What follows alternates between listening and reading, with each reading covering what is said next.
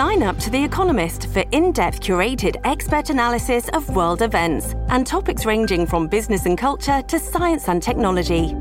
You'll get the weekly digital edition, online only articles, curated newsletters on politics, the markets, science, culture, and China, and full access to The Economist Podcast Plus. The Economist is independent journalism for independent thinking. Go to economist.com and get your first month free.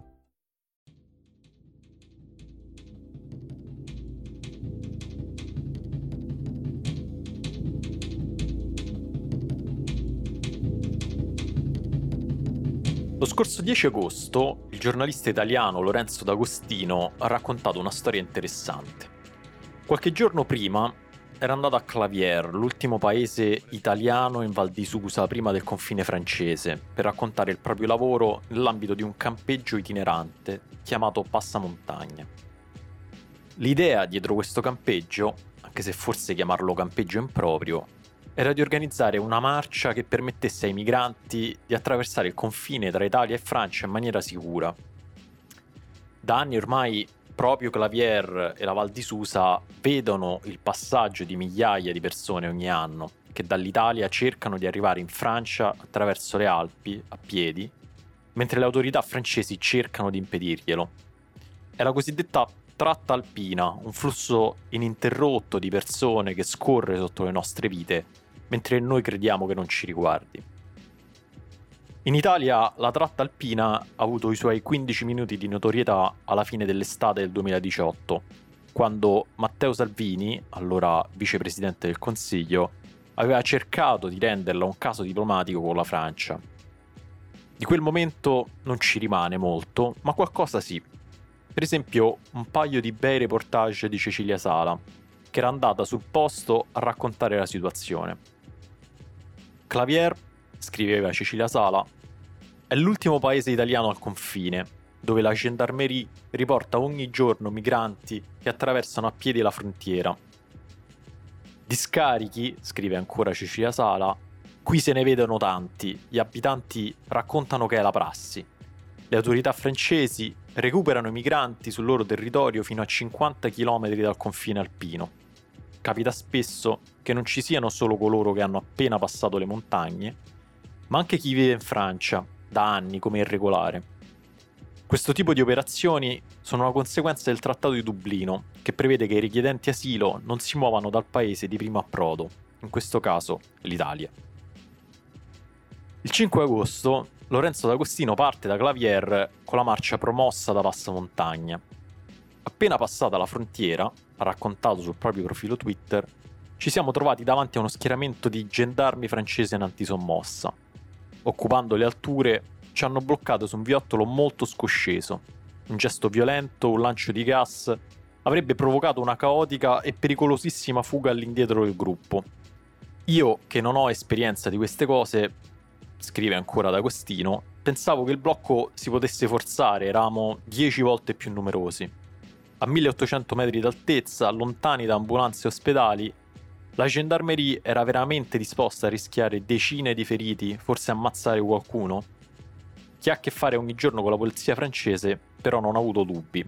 Con tante persone vulnerabili e inesperte nel gruppo bisognava evitare lo scontro a ogni costo. Scrive ancora Lorenzo Agostino. I gendarmi hanno annunciato l'uso imminente della forza e il gruppo si è dato lentamente indietro. Rientrando al campo base abbiamo costeggiato un campo da golf, un enorme spazio privatizzato a cavallo della frontiera, dove i turisti ricchi si muovono liberamente tra Italia e Francia. Il contrasto con il trattamento riservato a migranti e solidali era lacerante. Un piccolo gruppo si è staccato dal corteo, ha divelto le recinzioni e ha danneggiato il campo da golf. Non tutti hanno ritenuto opportuno questa azione, ma la rabbia che esprimeva è la rabbia che sentivano tutti. Ecco, in questa puntata di trame vorrei parlare proprio di questo sentimento, di questa rabbia. Non di come un altro corteo pacifico il giorno successivo sia stato fermato dalla polizia francese con il lancio di gas lacrimogeni. Non di come è stata raccontata tutta questa vicenda sulla stampa italiana che ha parlato quasi esclusivamente del campo da golf come se fosse una persona. E nemmeno di come le persone fermate al confine quel weekend poi ci abbiano riprovato nelle ore successive passando per vie più complicate e quindi pericolose, o di come un ragazzo di 20 anni per quelle vie sia morto forse di freddo. Per tutto questo vi lascio al thread di Lorenzo D'Agostino e al suo lavoro in generale. Io invece vorrei fermarmi a quel campo da golf, su come abbia acceso la rabbia e la frustrazione di queste persone, su come in futuro potrebbe ispirare sentimenti simili ma in relazione a qualcosa di ancora più gigantesco e indefinibile come la crisi climatica. Nonostante apparentemente sia solo uno spazio inanimato, nonostante rappresenti niente più di un gioco, la più futile delle attività umane. Il discorso si può allargare a tutti i campi da gioco, a tutti gli sport e anche a tutte quelle persone che di converso provano sentimenti simili e opposti quando questi campi vengono invasi e i giochi che ci si praticano sopra vengono interrotti. Io sono Dario Saltari e questa è la 32esima puntata di Trame, un podcast di sport e geopolitica dell'ultimo uomo.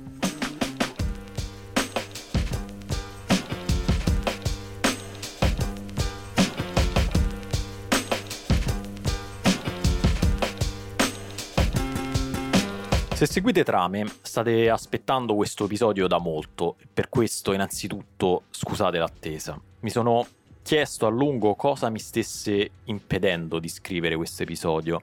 Potrei citare il lavoro, gli impegni e in parte sicuramente è vero, è così. È stato un anno complicato. Poi c'è il fatto che la gestazione di questo episodio in particolare è stata incredibilmente lunga e complessa.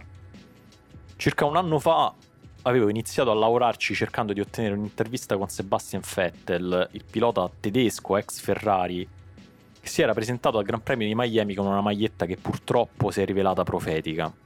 C'era scritto Miami 2060, primo Gran Premio sott'acqua. Circa un anno dopo, un Gran Premio è finito davvero sott'acqua, o forse sarebbe meglio dire sotto il fango per via della drammatica alluvione che ha colpito l'Emilia Romagna. Come sappiamo è il Gran Premio di Imola, annullato a causa del maltempo, come si può leggere ancora oggi cercandolo su Google. Comunque, Sebastian Vettel, dopo un lunga tira e molla, non mi ha mai concesso quell'intervista e quella puntata che avrebbe dovuto parlare della reale sostenibilità ambientale da Formula 1, ho iniziato a posticiparla. Ne ho fatte altre, non molte a dire la verità, ma ci sarebbe un pizzico di ipocrisia da parte mia nel dire che sono state quelle a portarmi così là nella produzione di questo episodio. La verità è che raccontare la crisi climatica è difficile, emotivamente ma anche a livello pratico. Non voglio crearmi alibi, ma non sono certo il primo a dirlo. Parliamo di una cosa gigantesca che si muove seguendo migliaia di variabili diversi, ma che produce nella nostra realtà visibile cambiamenti diluiti in mesi, anzi in anni. A volte il rapporto di causa-effetto è dilatato sull'arco di intere epoche storiche. È da qui che nasce l'inganno retorico di chi nega questa enorme minaccia che incombe davanti a noi. C'è sempre stato il caldo, ci sono sempre state le alluvioni, dicono queste persone, se ci pensate è difficile dargli torto. Per farlo bisogna andare oltre quello che vediamo con i nostri occhi, bisogna fermarsi, approfondire, leggere, prenderci del tempo, che è di fatto il contrario di come la trasmissione delle informazioni è plasmata oggi. Tranne le catastrofi per cui ci sarà sempre qualcuno pronto a dire che tanto ci sono sempre state, nella crisi climatica c'è poco di sensazionalistico e quindi di poco spendibile quando si deve cercare di far presa sull'attenzione di chi ci ascolta. Ma non voglio parlare solo delle difficoltà di fare un prodotto culturale, di come si dovrebbe o come non si dovrebbe scrivere una storia. C'è un livello emotivo più profondo che riguarda la crisi climatica che penso mi freni e penso freni anche molte altre persone. E questa cosa è la sua apparente inesorabilità. Che ne parlo a fare se tanto non posso farci niente? È una domanda che va al cuore delle motivazioni che ci spingono a scrivere o a registrare un podcast per l'appunto, insomma, a fare qualcosa che pensi che debba essere letto o ascoltato da un pubblico, da altre persone. Cosa scrivo a fare se non serve a niente, se il futuro è già scritto? Sono interrogativi che agitano chi scrive da sempre, anche su altri argomenti, e che si scontrano in maniera paradossale quando trattiamo di sport, cioè, è bene ricordarlo, di un gioco, la più superflua delle occupazioni umane. Anche lo sport, come il clima, scandisce il nostro tempo, ci aiuta a ricordare il nostro passato, influenza il nostro umore. E soprattutto allo stesso modo, anche se per motivazioni opposte, ci porta a chiedere ma che ne parliamo a fare? Che ne scriviamo a fare? È sport, è solo un gioco per l'appunto. Ho fatto questa lunga premessa non solo per giustificarmi con voi, ma soprattutto perché si sta concludendo un'estate in cui il dato nuovo per il mondo dello sport sono state soprattutto le invasioni di campo da parte degli attivisti per il clima.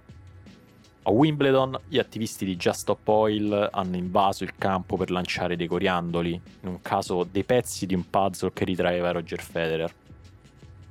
A fine giugno, durante la storica sfida di cricket tra Inghilterra e Australia, altri due attivisti di Just Stop Oil hanno invaso il campo per gettare in aria polvere arancione.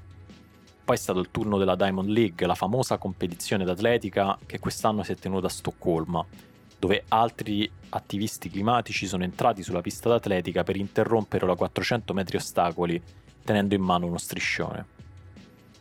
Qualcosa di simile è successo anche poi ai mondiali di ciclismo, dove alcuni attivisti dell'organizzazione scozzese This is Rigged hanno incollato le proprie mani all'asfalto dove si correva la corsa su strada. Prima ancora c'erano state invasioni simili ai mondiali di snooker, in Gran Premi di Formula 1, in partite di calcio. Non starò qui a elencarle tutte. Quello che accomuna e che secondo me è interessante in tutte queste invasioni è la reazione del pubblico, che in queste occasioni passa da essere un elemento neutrale, semplice sottofondo sonoro a ciò che succede in campo, a soggetto vero e proprio.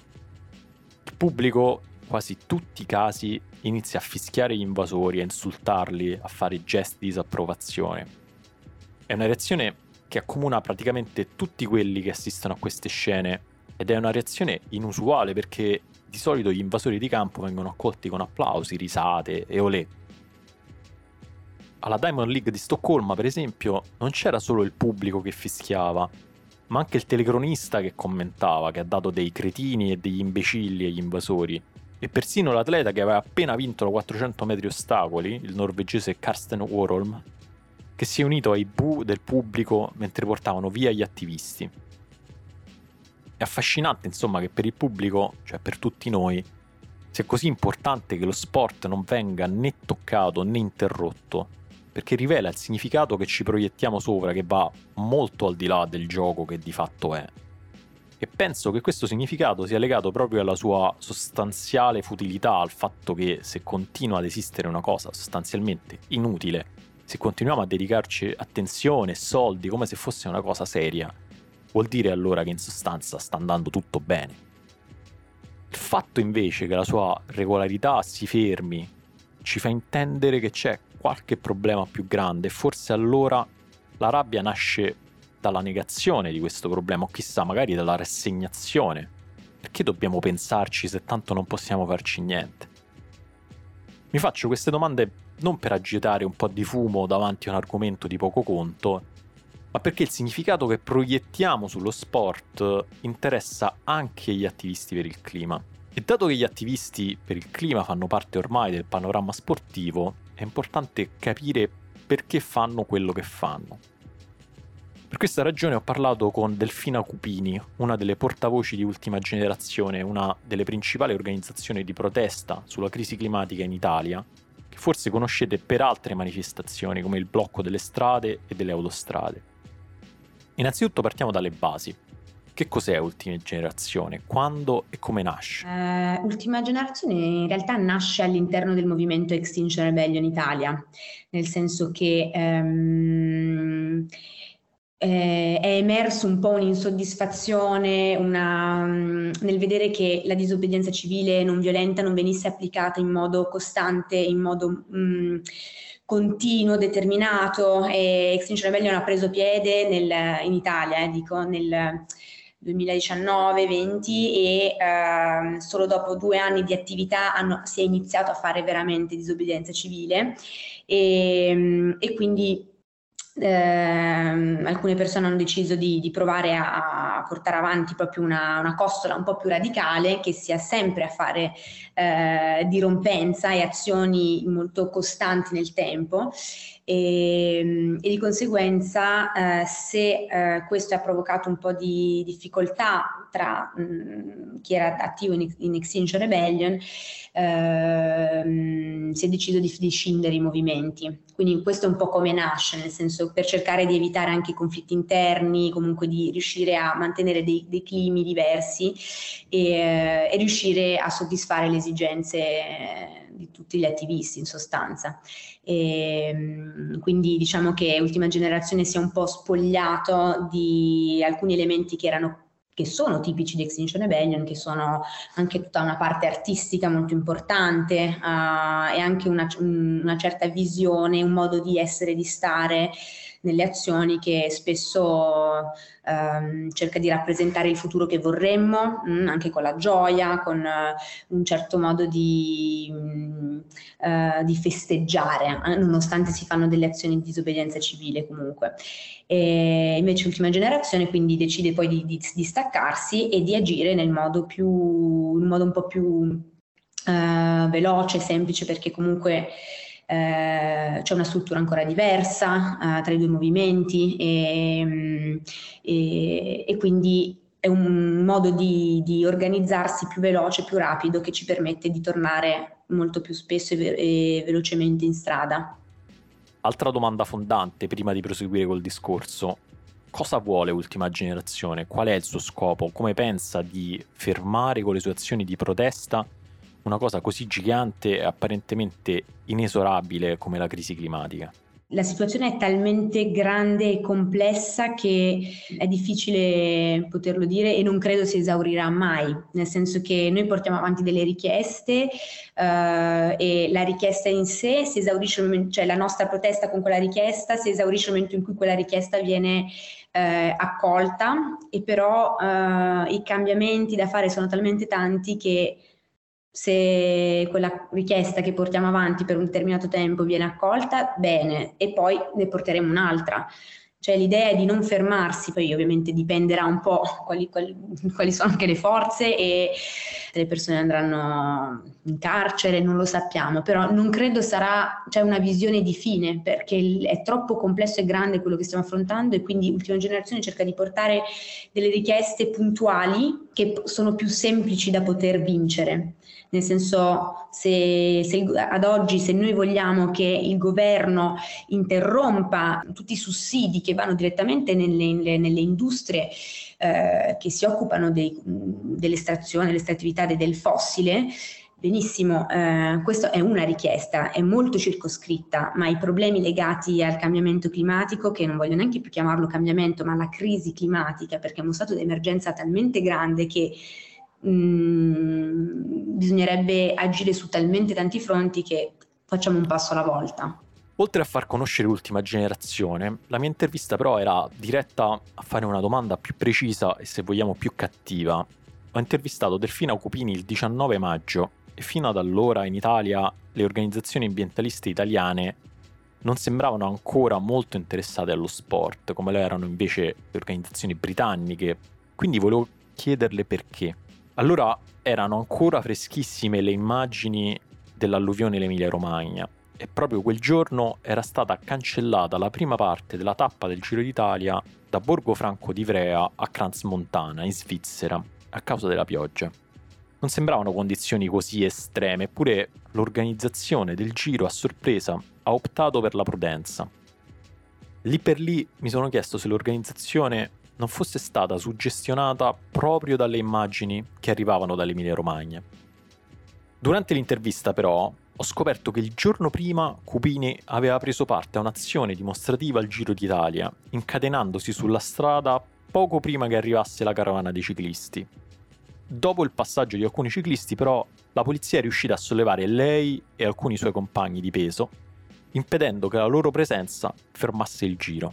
Ieri è stato molto forte, nel senso che è stato abbastanza semplice in realtà per noi entrare in strada, però abbiamo provato questa nuova tecnica di incatenamento con questi U-lock, dove abbiamo incatenato le nostre le mie caviglie e le due caviglie insomma dell'altra ragazza con cui eravamo a una caviglia del ragazzo. E quindi chiaramente spostarci immediatamente è stato molto doloroso perché non c'è mai una precauzione di nessun tipo e questa è una grande differenza in realtà con eh, tanti altri paesi come l'Inghilterra perché c'è molta più attenzione e cura di come gestire um, um, problemi del genere, un incollamento per esempio, la, la gente viene con i solventi eh, e, e, e, tolgono, non, non ti strappano, invece qui mai. E quindi è un po' quello che è scioccante per noi è realizzare quanto a prescindere da quanto può essere fastidiosa la nostra presenza, che giustamente vuole esserlo lì, però lo show deve andare avanti, la corsa deve andare avanti comunque, quindi ci hanno proprio preso e buttati nel fosso nonostante noi stessimo urlando un, con tanto dolore perché il modo in cui ci stavano prendendo era veramente dolorosissimo per noi perché le, la, insomma, il ferro, non so neanche bene il materiale dello U-Rock, stringeva così tanto che un minimo movimento era, ci rischiava di spaccare le, veramente le ossa per come ci stavano prendendo e buttato nei fossi, cioè nel fosso. Quindi ehm, quello che è molto preoccupante per me è vedere come noi eravamo lì nel fosso, doloranti, con una, con, con piangenti mh? Mm?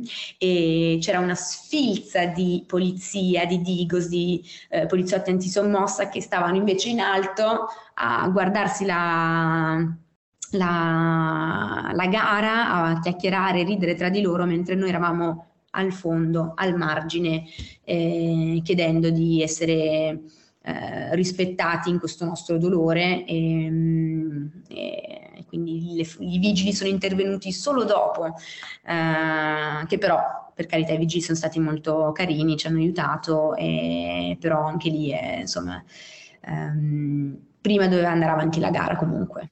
Prima doveva andare avanti la gara è una frase che riassume perfettamente il significato che noi tutti proiettiamo sullo sport, il senso di normalità che riesce a emanare e con essa la sicurezza che ne deriva.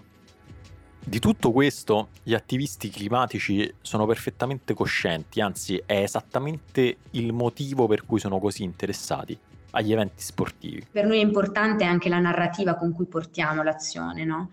che è sempre molto importante per far capire anche, usiamo molto delle metafore, cioè anche mettersi in mezzo alla strada, per noi è proprio un po' rispondere anche, noi vogliamo fermare le folli corse verso il baratro, che vanno avanti senza, eh, senza batter ciglio.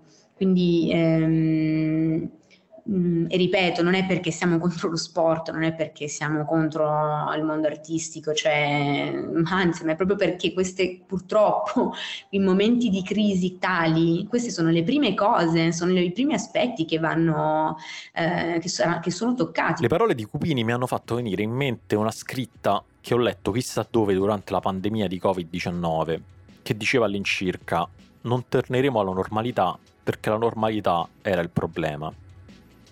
E questo si può dire anche per lo sport, che sta iniziando perlomeno a mettere in discussione il suo rapporto con sponsor che con la crisi climatica hanno un rapporto, diciamo, controverso. Sarebbe troppo facile citare la Formula 1 che è sorretta economicamente da aziende energetiche e soprattutto automobilistiche e molto altro. Lo stesso però sta accadendo anche in altri sport come per l'appunto il ciclismo che forse non ci immagineremo mai coinvolto in questi discorsi. Pochi giorni fa, all'indomani dell'inizio dei mondiali di rugby, Greenpeace Francia ha pubblicato un video che denunciava lo sponsor Total, un'azienda che secondo la stessa organizzazione ambientalista produce il 99% della propria energia attraverso fonti fossili. Nel video si vede un'enorme colata di petrolio nero cadere sullo Stade de France dove si giocherà l'incontro tra Francia e Nuova Zelanda. Secondo Greenpeace, per produrre il petrolio che serve a riempire tutto lo stadio, l'intera industria petrolifera mondiale ci mette appena 3 ore e 37 minuti. I brand sono attratti dallo sport per la sua visibilità, ma anche per la sua capacità unica di attaccarsi alla nostra memoria. Pensate ad esempio a Marlboro, a quanto il suo logo, almeno per chi come me è cresciuto negli anni 90, sia legato visivamente a quello della Ferrari. Personalmente è una delle prime cose che mi viene in mente se penso a Schumacher, per esempio.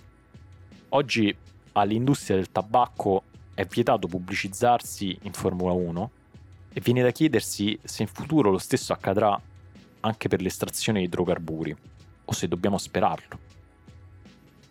Spesso per queste faccende si dice che è solo questione di immagine, come se fosse qualcosa di superficiale, di ininfluente.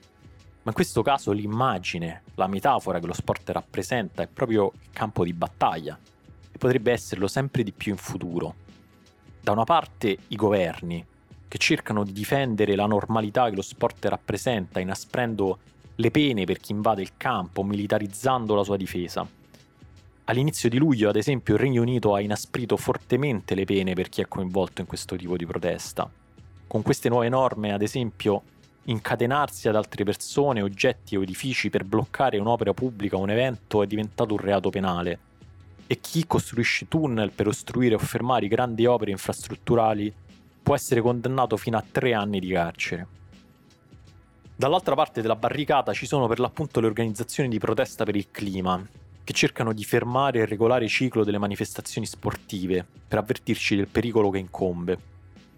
Difficile dire adesso come andrà a finire se alla fine lo sport si renderà conto della sua importanza simbolica, magari portando qualche atleta a fermarsi di sua spontanea volontà. O se i campi da gioco, queste oasi di normalità, riusciranno a sopravvivere difese da eserciti e tecnologie militari in un mondo sempre più lontano da quella normalità che lo sport stesso vorrebbe rappresentare. È una battaglia che va oltre lo sport, ovviamente, ma è anche per il futuro dello sport, perché, come mi ha ricordato Cupini, se la crisi climatica dovesse diventare esistenziale per l'essere umano, le prime cose ad essere fermate saranno quelle più futili, come per l'appunto le manifestazioni sportive. L'abbiamo già visto durante la pandemia, potremmo viverlo ancora se praticare sport all'aperto dovesse diventare impossibile, per mille ragioni diverse. È possibile anche che approderemo a un futuro in cui lo sport sarà reso possibile in condizioni impossibili da stati chiusi, climatizzati, comprati irrigati da acqua desalinizzata prelevata dal mare. Se arriveremo a questa situazione, e non è improbabile visto quanto già oggi stanno puntando sullo sport stati desertici come le monarchie del Golfo, mi chiedo però che fine farà quella normalità che lo sport naturalmente emana. Sarà ancora uno scoglio di sicurezza a cui aggrapparsi per isolarsi da un mondo sempre più difficile oppure inizieremo a odiarla perché emblema di un'ingiustizia evidente come quel campo da golf divelto sul confine tra Italia e Francia che ho raccontato all'inizio. Ci sentiamo alla prossima puntata, spero tra non troppo tempo.